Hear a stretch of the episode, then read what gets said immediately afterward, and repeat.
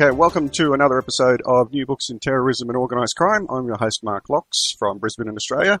And tonight we have the pleasure to talk to Guido Steinberg, who is in Berlin about his new book, German Jihad on the Internationalization of Islamic Terrorism. Hello, Guido. How are you? I'm fine. How are you, Mark? Very, very good. Very glad to be able to have this chance to talk to you. As I was saying in the pre interview, you're the very first uh, German we've had on the show, so I'm very happy to have this opportunity. Great. Thank you very much. I thank you. Yes. Now, um, as we normally do in these interviews, we'll start off with just uh, a background about yourself. So, what's your personal background, your study background, and how you ended up where you are in writing this book? Well, I am currently working for a German think tank. It's called the German Institute for International and Security Affairs, or in German Stiftung Wissenschaft uh, und Politik. Uh, that's why the abbreviation is SWP. I've been working here for seven years. Uh, I'm an Islamicist by training and I wrote my PhD thesis uh, on the Saudi Arabian Wahhabiyya.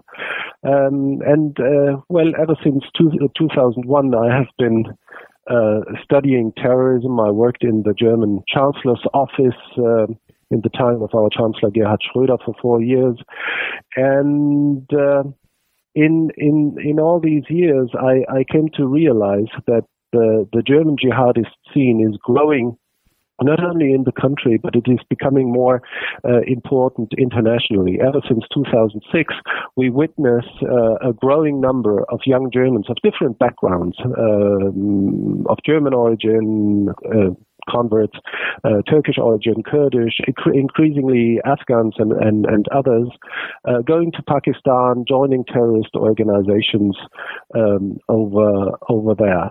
And uh, sometime in 2009, 2010, I decided that the time was ripe um, to to write a book about it. Um, because I had already written a book about jihadist terrorism in German, which is called The Near and the Far Enemy in 2005, arguing that the basis uh, of everything that is happening is events in countries like Saudi Arabia, in Egypt, and um, uh, that uh, many many people discussing the problem did not really know about the origins, the local origins, the national origins of what was happening. And uh, I think there has been a substantial internationalization process ever, ever since 2001, and that the German scene is in a way paradigmatic because if we go back to 2001, uh, Al Qaeda and, uh, and uh, large parts of the jihadist movement were still um, were still dominated by the Arabs. They were very much connected to local events in um, Arab countries, and that has changed. And I think by taking uh, taking a look uh, at the Germans, especially the Turks and Kurds, going to Turkey, um, joining organizations, Uzbek organizations, and Al Qaeda in Pakistan, um, there is a way to to, to deeper analyze this internationalization process. So I do, do not only write about Germany, Germans, and Turks and the jihadist movement, but I write uh, in a more theoretical way about the larger movement and the way it has, has taken ever since 2001. Right. Yeah, well, one of the things I really enjoyed about your book is this other perspective. Um, obviously, I've read quite a few books doing these podcasts, and we're getting very much an English language perspective of the world. So the particular migration patterns to England, to the United States, to Australia, New Zealand, and Canada have not been reflected in Germany. You have a very different demographic makeup, which has led to this different perspective you're discussing. That Turkish um, background of most of the uh, migrant population, well, certainly the Islamic migrant population, has led to a completely different response and a different um, career path, I suppose, for a number of the people who've been participating in jihad in Germany. Yes. Well, yes, uh, the, the Germans, in a way, uh, are latecomers again, now the jihadists. Um, and uh, I, I, still remember vividly the, the discussions uh, in the Chancellor's office in 2004, 2005. Whenever we had Americans coming over, uh, they would argue that the lack of integration of European Muslims was a problem not only for the Europeans, but also for the US. Um, and that happened after the attacks uh, in Madrid in 2004, in London in 2005, and some, uh, some smaller terrorist attacks. So the Americans were frightened that these European jihadists with European passports would uh, find it easier to enter the US and perpetrate attacks over there. Now, our reaction here in Germany, at least on the official side, was that uh, this was, of course, wrong. Our argumentation was that the Iraq War was the very root of the terrorist threat, also also here in, in Europe. And we argued that if the lack of integration uh, was indeed a problem causing radicalization, then Germany would have to be at the forefront of this problem simply because um, our Turks and Kurds are so so badly integrated into German society. And in a way, I realized that this was premature in 2006 when we had the first um, evidence, when we found the first evidence that larger number of young Turks and Kurds and others were joining uh, the jihadist movement. And, uh, movement. and in a way, this uh, German jihadist movement has a very peculiar worldview, which is different from what I would call the Arab jihadist uh, worldview, focusing on the Arab world, on Afghanistan, and so on. So the Germans, because uh, Turks are so so heavily represented uh, uh, among them. We have about 2.5 million uh, people of Turkish origin here in the country. Uh, because Turks are so heavily represented among our jihadists as well, they have adopted this Turkish jihadist worldview, taken uh, a very close look at territories which have formerly been formerly been a part of the Ottoman Empire. So they are very much interested in events um, in the Balkans, especially Bosnia. They are very much interested in the Caucasus and a little bit less in Afghanistan and Pakistan. And that is what I have tried to do in the book. Try to de- describe the the, I mean, the physical voyages of uh, these people via Turkey, either to Chechnya or then to Afghanistan and Pakistan, but also the ideological links, this uh, I would call it the Turkic uh, jihadist worldview, which is a little bit different. And I think the most striking aspect um, of this worldview is that the war in the Caucasus, especially in Chechnya, is so um, so especially important for all uh, the German jihadists in the last uh, in the last ten to fifteen years. That's right. It's um, a different process too of radicalization, I think, as well, because they've got the different cultural background, being Turkish rather than Arabic. You, you point out that uh, often they're pushed to one side because of an Arabic prejudice amongst a lot of the um, overseas groups, especially in the training areas. I think.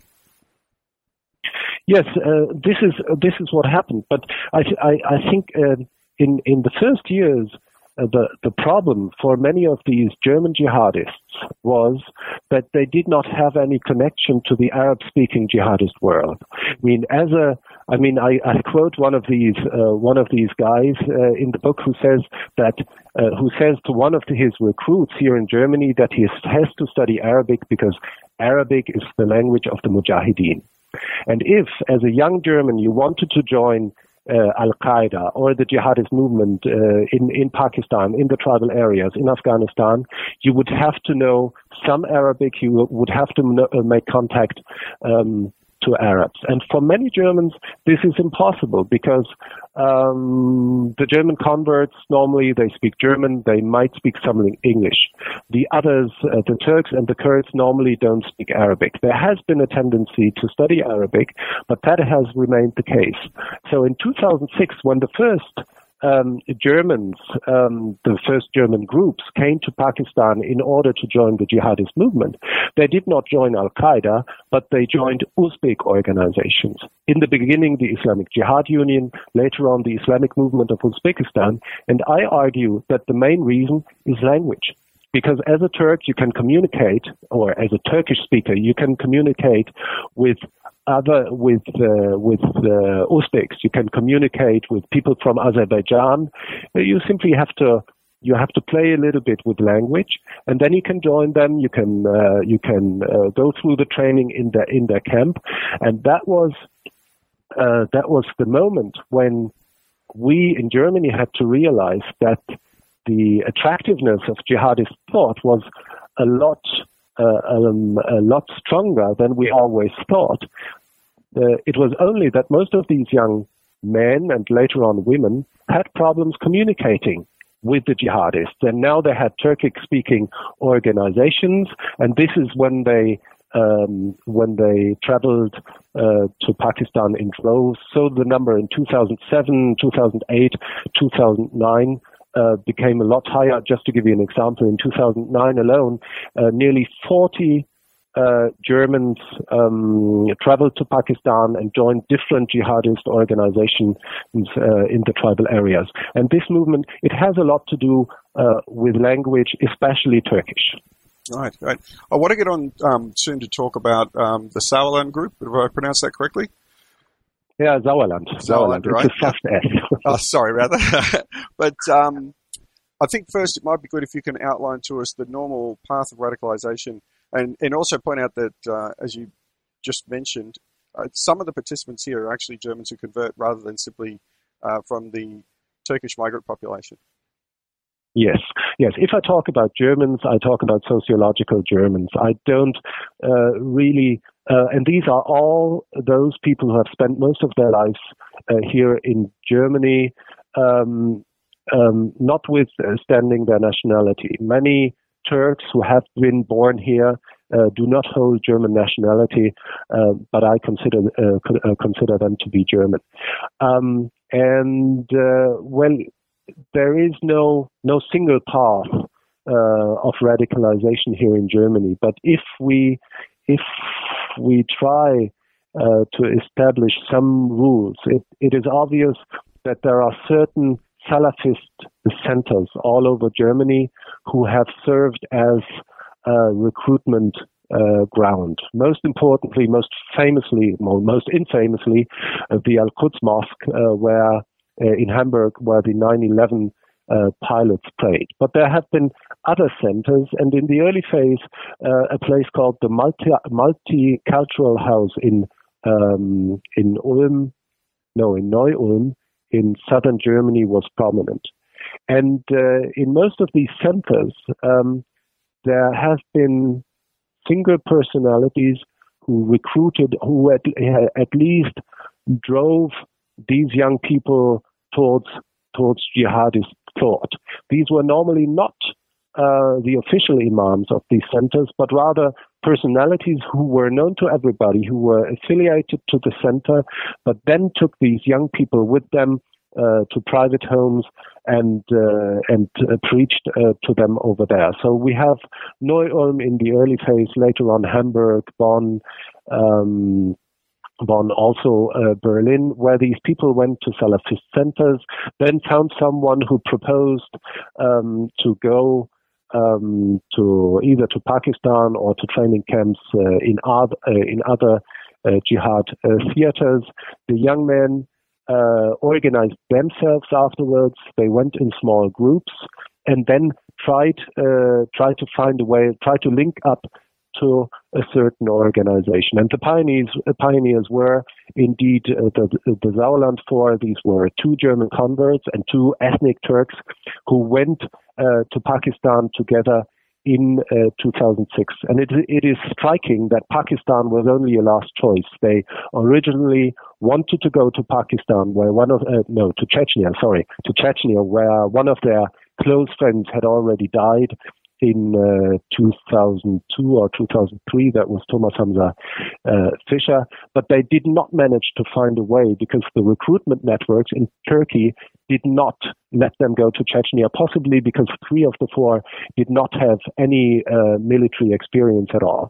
Then they decided that they might go to Iraq, went to Syria to study Arabic because they did not know Arabic uh, at that time, at least not well enough to communicate with uh, Al Qaeda. And then, um, rather by chance, they found their way uh, to Waziristan, to the Islamic uh, Jihad Union. And uh, in the coming years, when uh, greater numbers of Germans uh, went uh, to Waziristan, it is striking that there were certain communities here in Germany that seem to have been connected to single organizations in Pakistan. So, to give you an example, the jihadist scene from southern Frankfurt, Ulm, and uh, Neu-Ulm went to join the Islamic Jihad Union. people from Berlin first went to join the Islamic Jihad Union and then formed a new organization, the German Taliban Mujahideen. There were groups from Hamburg and from Bonn. They rather joined the Islamic movement of Uzbekistan. And later on, and that is striking, later on, when um, people had more experience um, when they had already stayed for a while in Waziristan, many of them tried to join Al Qaeda. So it seems as if uh, the choice of Uzbek organization uh, organizations was not their first choice, but it was rather because of practical questions. It might have been because of language, but in the end, their final aim was Al Qaeda, showing to to some extent how how prominent Al Qaeda uh, still remains, although it sometimes seems to us uh, that it has uh, uh that it is that it hardly exists anymore in Pakistan. Right, right. Um, what role did the internet play in um, recruitment or radicalization? Well, it, it, it is very hard to say uh, whether uh, well, what the cause, what the cause is. What we do see is a certain coincidence, a coincidence of the growth of uh, Turkish language and German language jihadist internet with uh, the growth of the Salafist scene here in Germany and the growth of jihadist uh, recruitment uh, in the country. I do have the impression that the growth of the internet and the growth of um, um, of German and Turkish language material um, is the cause for the jihadist recruitment because we can see from about 2005 2006 that a growing amount of very important jihadist ideological mater- material is translated in, into German.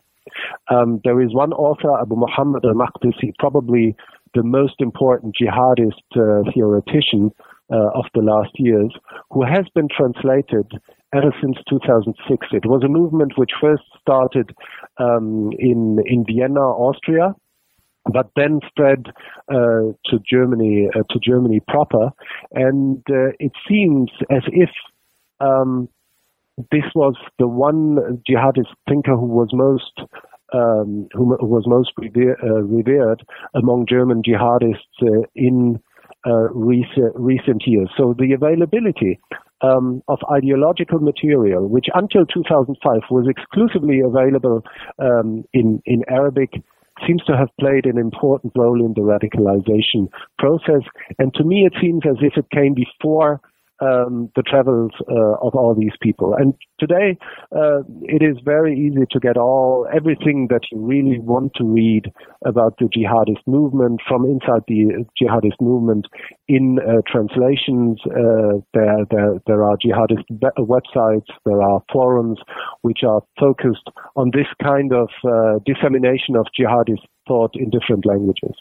Right, right. And were they the, the, people who were joining the groups? Were they trying to target um, Europe? Were they trying to target America? So there's this question of the near and far enemy. What sort of role did that play in the uh, German people who uh, joined the terrorist organizations? Well, it, it seems to me that there has been a change in, in recent years, namely that Germany um, has uh, become uh, an increasingly important target. Um, and that there has been, uh, you know, in, in a way, a trend towards the formation of purely German jihadist groups. Um, when the Sauerland Four, when they went uh, to Pakistan, they later on um, contest uh, in court in Düsseldorf, and uh, I had the chance to talk to to, to some of the uh, suspects at that time because I was there as an expert witness, and they very convincingly said that they did not uh, really think about Germany. They wanted to leave Germany. They did not want to live here, um, and they wanted to fight the Americans uh, in uh, in Afghanistan. And that is kind of a paradigm uh, in the first years. The uh, the suspect, the jihadist suspects, they want to Afghanistan, uh, go to Afghanistan to fight.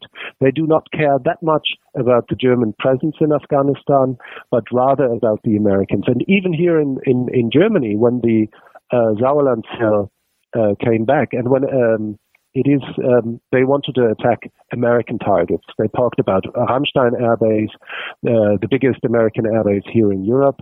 Uh, they talked about off-base uh, facility, uh, facilities, but they always wanted to target um, Americans, and that has been a paradigm until today. Just look at uh, the first uh, the first successful jihadist attack here in Germany. That was the attack on Frankfurt Airport. On uh, it was on American uh, soldiers. Two of them uh, were killed. Two of them. Uh, severely injured in March um, 2011.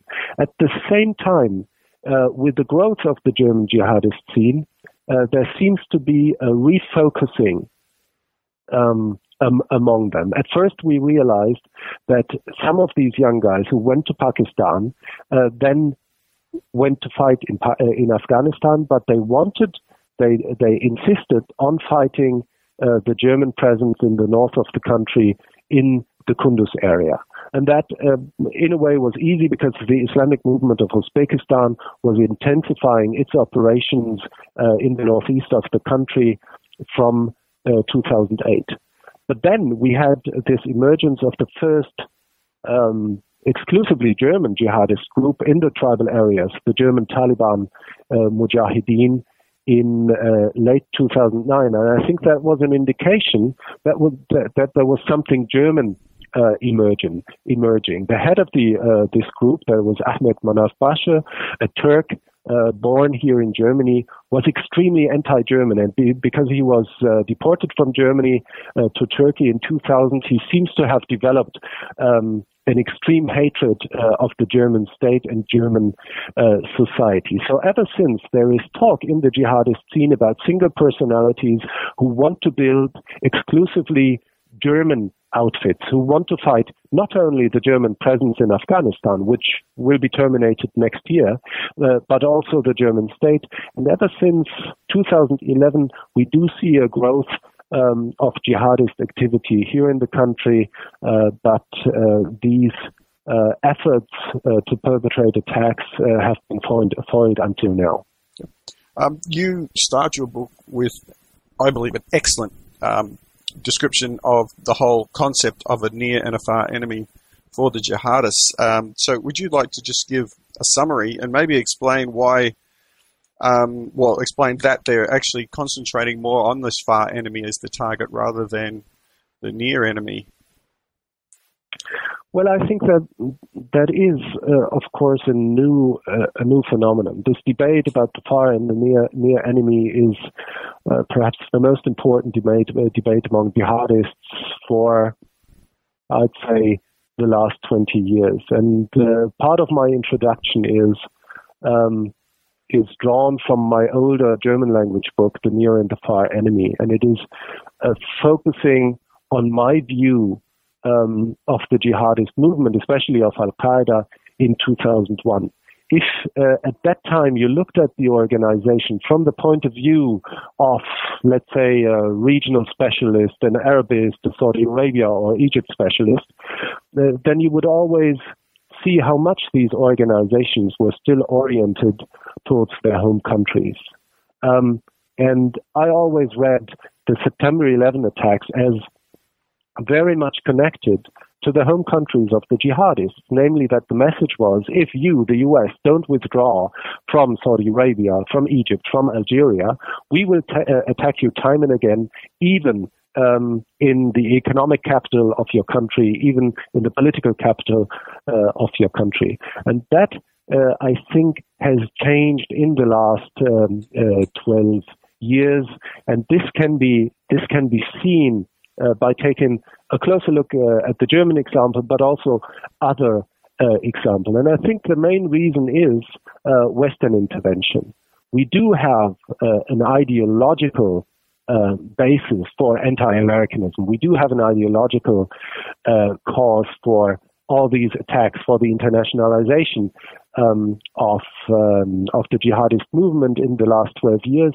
But at the same time, being under the, the actual pressure of the Americans uh, in Iraq, in Afghanistan, in, in other countries worldwide, I think has made the thought of attacking the far enemy, namely the United States, namely Israel, namely the European countries who um, at least the allies, uh, the, the important allies of the US, a lot uh, more prominent. So something that many observers saw as something that was unconnected to any local situation in 2001, that was transnational, that was new terrorism, which I thought as premature in, in 2001, has become a reality in 2013.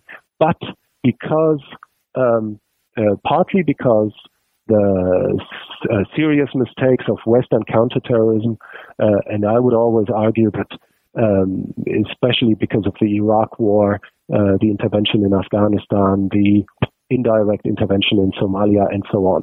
All these interventions have made uh, the argumentation that the West is is attacking Islam in general a lot more convincing to many young Muslims, and that is a problem in 2013. Right, right. Um, we might move now to um, the Islamic Jihad Union. Uh, get, it gets its own chapter in the book, and a very good chapter. Do you want to describe this organization and how they came about? yeah, the Islamic Jihad Union is uh, is is a fascinating organization. I heard about them um, quite early when I was still in the government, uh, but uh, when the first when the first news about the Sauerland Group emerged in in 2007, it was virtually unknown uh, in, internationally. And um, it is a splinter group of the of the far bigger Islamic movement of Uzbekistan, but the Islamic Jihad Union, in contrast to the IMU, um, had mm, well uh, early on developed this thought of attacking the far enemy. The IMU um, until 2007 was still very much focused on uh, targeting the near enemy uh, in that case, uh, the regime of Islam Karimov in Uzbekistan. The IJU rather adopted Al Qaeda thought. It splintered uh, from the IMU in late 2001 or early 2002, and then um, coexisted with uh, Al Qaeda, coexisted with the Haqqani network in uh, first in Peshawar and then in North uh, Waziristan in the coming years. And it at least according to the Sauerland um, group, um, Fritz Gelowicz, Adem Yilmaz, um, the organization um, was relatively small and it did not have any foreign fighters in its rank when they joined it in 2006. And it had already perpetrated attacks in Uzbekistan quite un- unsuccessfully in 2004. And then uh, when these four guys from Germany um, arrived, it had the idea, its leadership had the idea to send them back uh, to Germany in order to perpetrate attacks over there on American targets, but also in order uh, to prompt the Germans to withdraw their troops um, from Afghanistan uh, in 2007. Well, the Sauerland 4 they returned to Germany, they planned the attacks, and uh, these attacks were thwarted. But suddenly, the uh, Islamic Jihad Union, although it was small, it never had more than 100 to 200 fighters, probably uh, uh, suddenly became extremely prominent um, in the in the jihadist landscape uh, worldwide. And this is when the Islamic movement of Uzbekistan, um, well, had to react in order to keep its prominent position in the in the Uzbek uh, jihadist scene. Although where the Islamic Jihad Union uh, afterwards was well was fought by the Americans. It, uh, its leaders were killed by drone strikes, but still the organization seems to exist uh, until today in uh, North Waziristan. But it is a lot weaker than in its heyday in 2007, and I don't know whether we will hear off it again. Right, right. And these groups, the different groups, when one group splits from another, they don't exactly exist harmoniously. Um, do they actually fight within each other or against each other? Well, they they they, they sometimes do. There there are.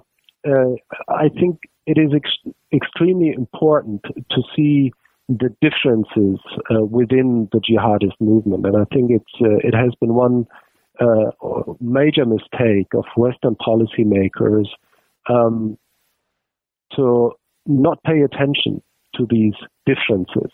um, ever since 2001, most of these groups who uh, are jihadists are called either either called Al Qaeda or Al Qaeda affiliates. And in the case of the Islamic movement of Uzbekistan, for example, this is pure nonsense because the IMU um, was a competitor of Al Qaeda in Afghanistan already until two, until September 2001, and later on there have been even violent conflicts uh, between these uh, two groups because these organizations, of course, they they compete for resources, they compete for money coming in, uh, especially from the Gulf uh, countries. They uh, compete for the support of their hosts in Pakistan uh, and uh, in Afghanistan.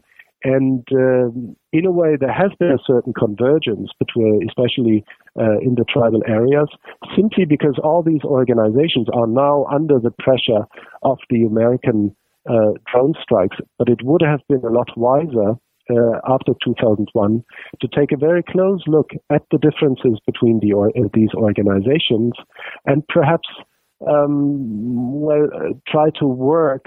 Um, on the conflicts, try to foster conflicts between these organizations.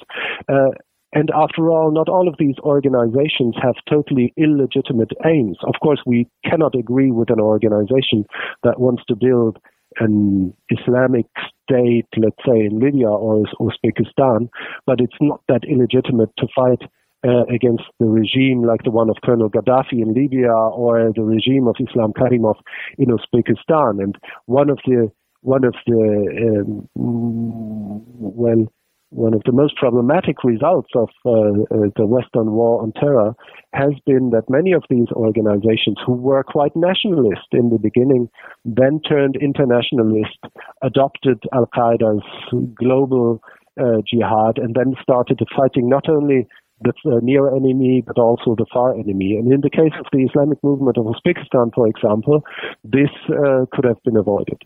Right. So basically, um, had they been able to support themselves and concentrate on their initial aim of fighting in their home country, they may not have needed to branch out to international terrorism or targeting other other nations. Yeah, and uh, well, in a way, after 2001, uh, uh, 2001 all these organizations uh, and their personnel was uh, was was persecuted as Al Qaeda affiliates, and this was this was not. Uh, this was simply simply not the case, and many of the many of the people who were prominent in international jihadism in the last three or four four years were not internationalists in the beginning, and we have to ask ourselves whether uh, our countermeasures are at least partly responsible. Why fighting, for example, an organization like the Islamic Movement of Uzbekistan, which has not been an enemy to the West until 2007. It only became an enemy um, after um, its ranks were decimated by uh, by Western attacks in Pakistan. Right, right. Well, let's move on to the Sauerland group now. Um, you've already talked yes. about them a fair bit, but how about a just a quick recap of um, how the participants all joined this group and how they were brought together when they moved overseas, and then what they attempted to do in Germany. Well, the Sauerland group is uh, is still uh, a little bit of an enigma because uh, they confessed in court, they talked um, at length about their time in in Pakistan, in Waziristan, and about um, their plot, but they did not talk about their radicalization process. And I do not think that they told the truth when um, when presenting uh, their early careers here in Germany. Uh, there are two parts um, which constitute um, this group, but the main center seems to have been the multicultural house in Neu-Ulm, where at least the ringleader, Fritz Gelowicz, and one of uh, his friends in the Sauerland group um, came from. It seems to me that they were not only radicalized there, that is obvious, but they were recruited and then found their way to, to the Islamic Jihad Union.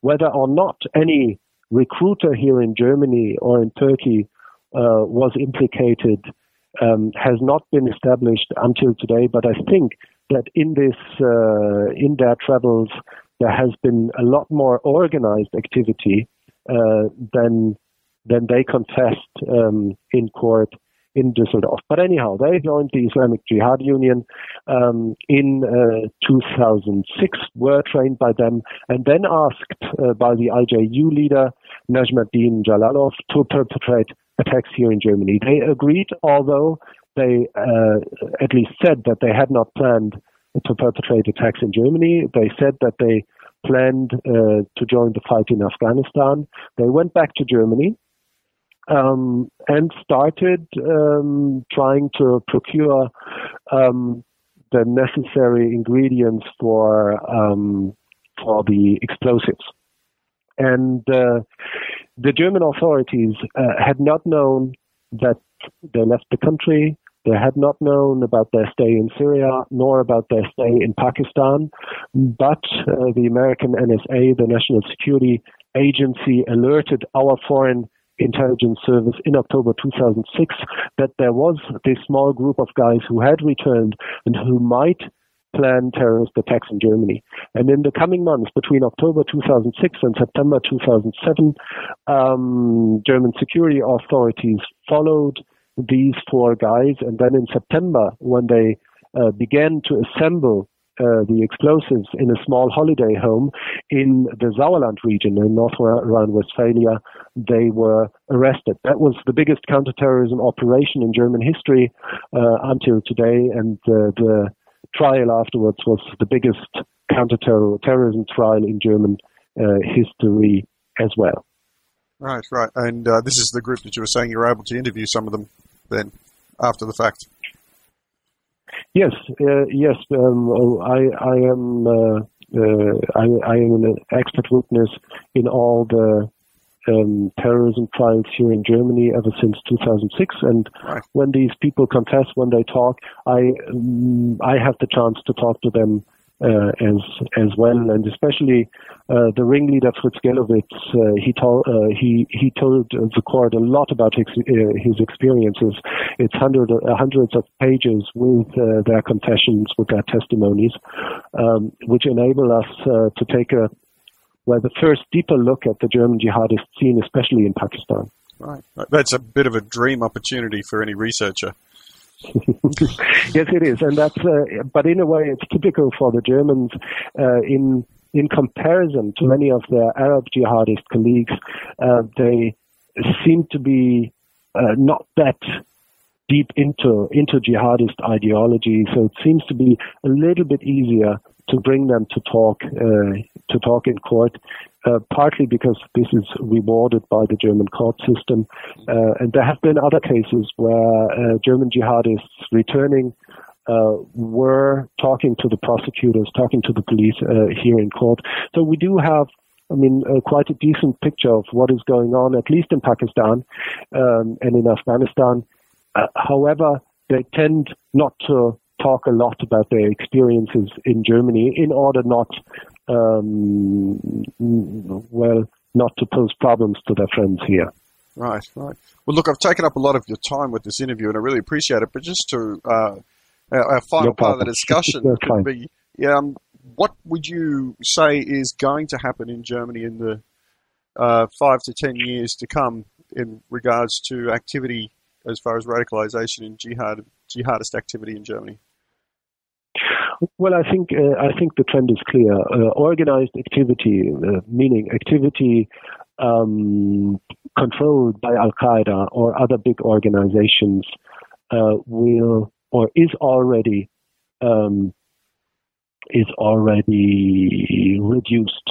So the big organizations have problems. They have realized that it is very, very hard uh, to plan attacks in Pakistan, send the people back to Germany and perpetrate attacks here. We have had the Sauerland plot, but also uh, the events of the Euro plot, uh, Al Qaeda members being sent back to Germany in order to perpetrate uh, attacks here. And all these attack plans have been uh, thwarted by the German authorities, but always with the help of, of our American allies. So this is uh, as it seems, not the future of jihadist terrorism in Germany. What I think uh, is important, though, is this um, in indigenous uh, trend. We have already seen the German Taliban Mujahideen uh, as the first German jihadist organization, but uh, when its its head Manaf Bashir was killed in uh, in the tribal areas in April 2010, this uh, organization disintegrated. But we do see right now that there are lots of German jihadists here in the country who want to organize. They already built a small organization which was primarily active um, in, in propaganda on the jihadist internet. They called themselves uh, the Nation of Abraham, Millat uh, Ibrahim. It was prohibited, but all these people are still around. For the time being, we do see some activity, uh, jihadists planning terrorist attacks, but without connection to larger organizations. Whether that will be the future of German jihadism is not sure, however, because so many, many of these guys who have been identified by our security authorities as dangerous um, have left to the Middle East. Right now, uh, um, up to 120 German persons are suspected to have joined the fight um, in Syria. Mm. And the future of German jihadism, I, uh, I think, depends to a large extent to what will happen in these countries. Because these are Germans, they go to Syria, and if they come back, we don't do not know what will happen. Yep. Well, that mean that so many groups, even Abu Sayyaf and others, began from people who came home from uh, the war in Afghanistan in the 1980s. And I know in Australia we have a similar issue where the Australian Federal Police are watching the people who are going to fight in Syria as well from Australia. And yeah yeah. hoping, like you, that um, they don't come back to reform themselves into some form of other uh, organization locally. Yeah. Well, the, the, the thing that has changed is that in, in recent years we have seen the first um, effort of German jihadists uh, to build uh, German outfits, propaganda groups, terrorist groups, small cells. That is that is relati- uh, relatively new. So the, the whole phenomenon is not something that is dependent on events in Pakistan anymore. We do have an indigenous scene which has grievances uh, concerning their life here in Germany, concerning the foreign policy of the and security policies of the German government, and so on. And the question is how this will mix with the return, uh, returnees from Syria. And the problem is um, about Syria is that it might well be that uh, the rebels win the war over there. And it might well be that Jabhat al-Nusra, the Nusra Front, will play an important role in the political future of the country. If that is the case, I think we will see um, a new, uh, more German phenomenon, uh, more indigenous phenomenon, uh, growing here in Germany in, in, in, the coming years. But I think that the time of the big organizations, um, at least Al Qaeda, has ended for the time being. Right. Well, look, Guido, um, I have to recommend your book to the readers, uh, if for no other reason than the tremendous amount of detail that you've put into what doesn't look like a very long book, but I, I just couldn't get over every page. You could reread it. I almost, I, I do a lot of work with social network analysis, and I almost wanted to plot the the relationships as I was reading the book.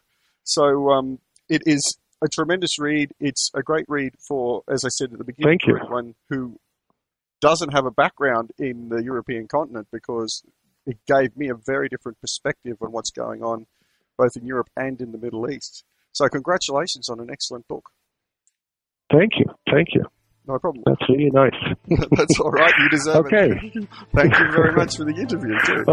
yeah, no, it was a pleasure.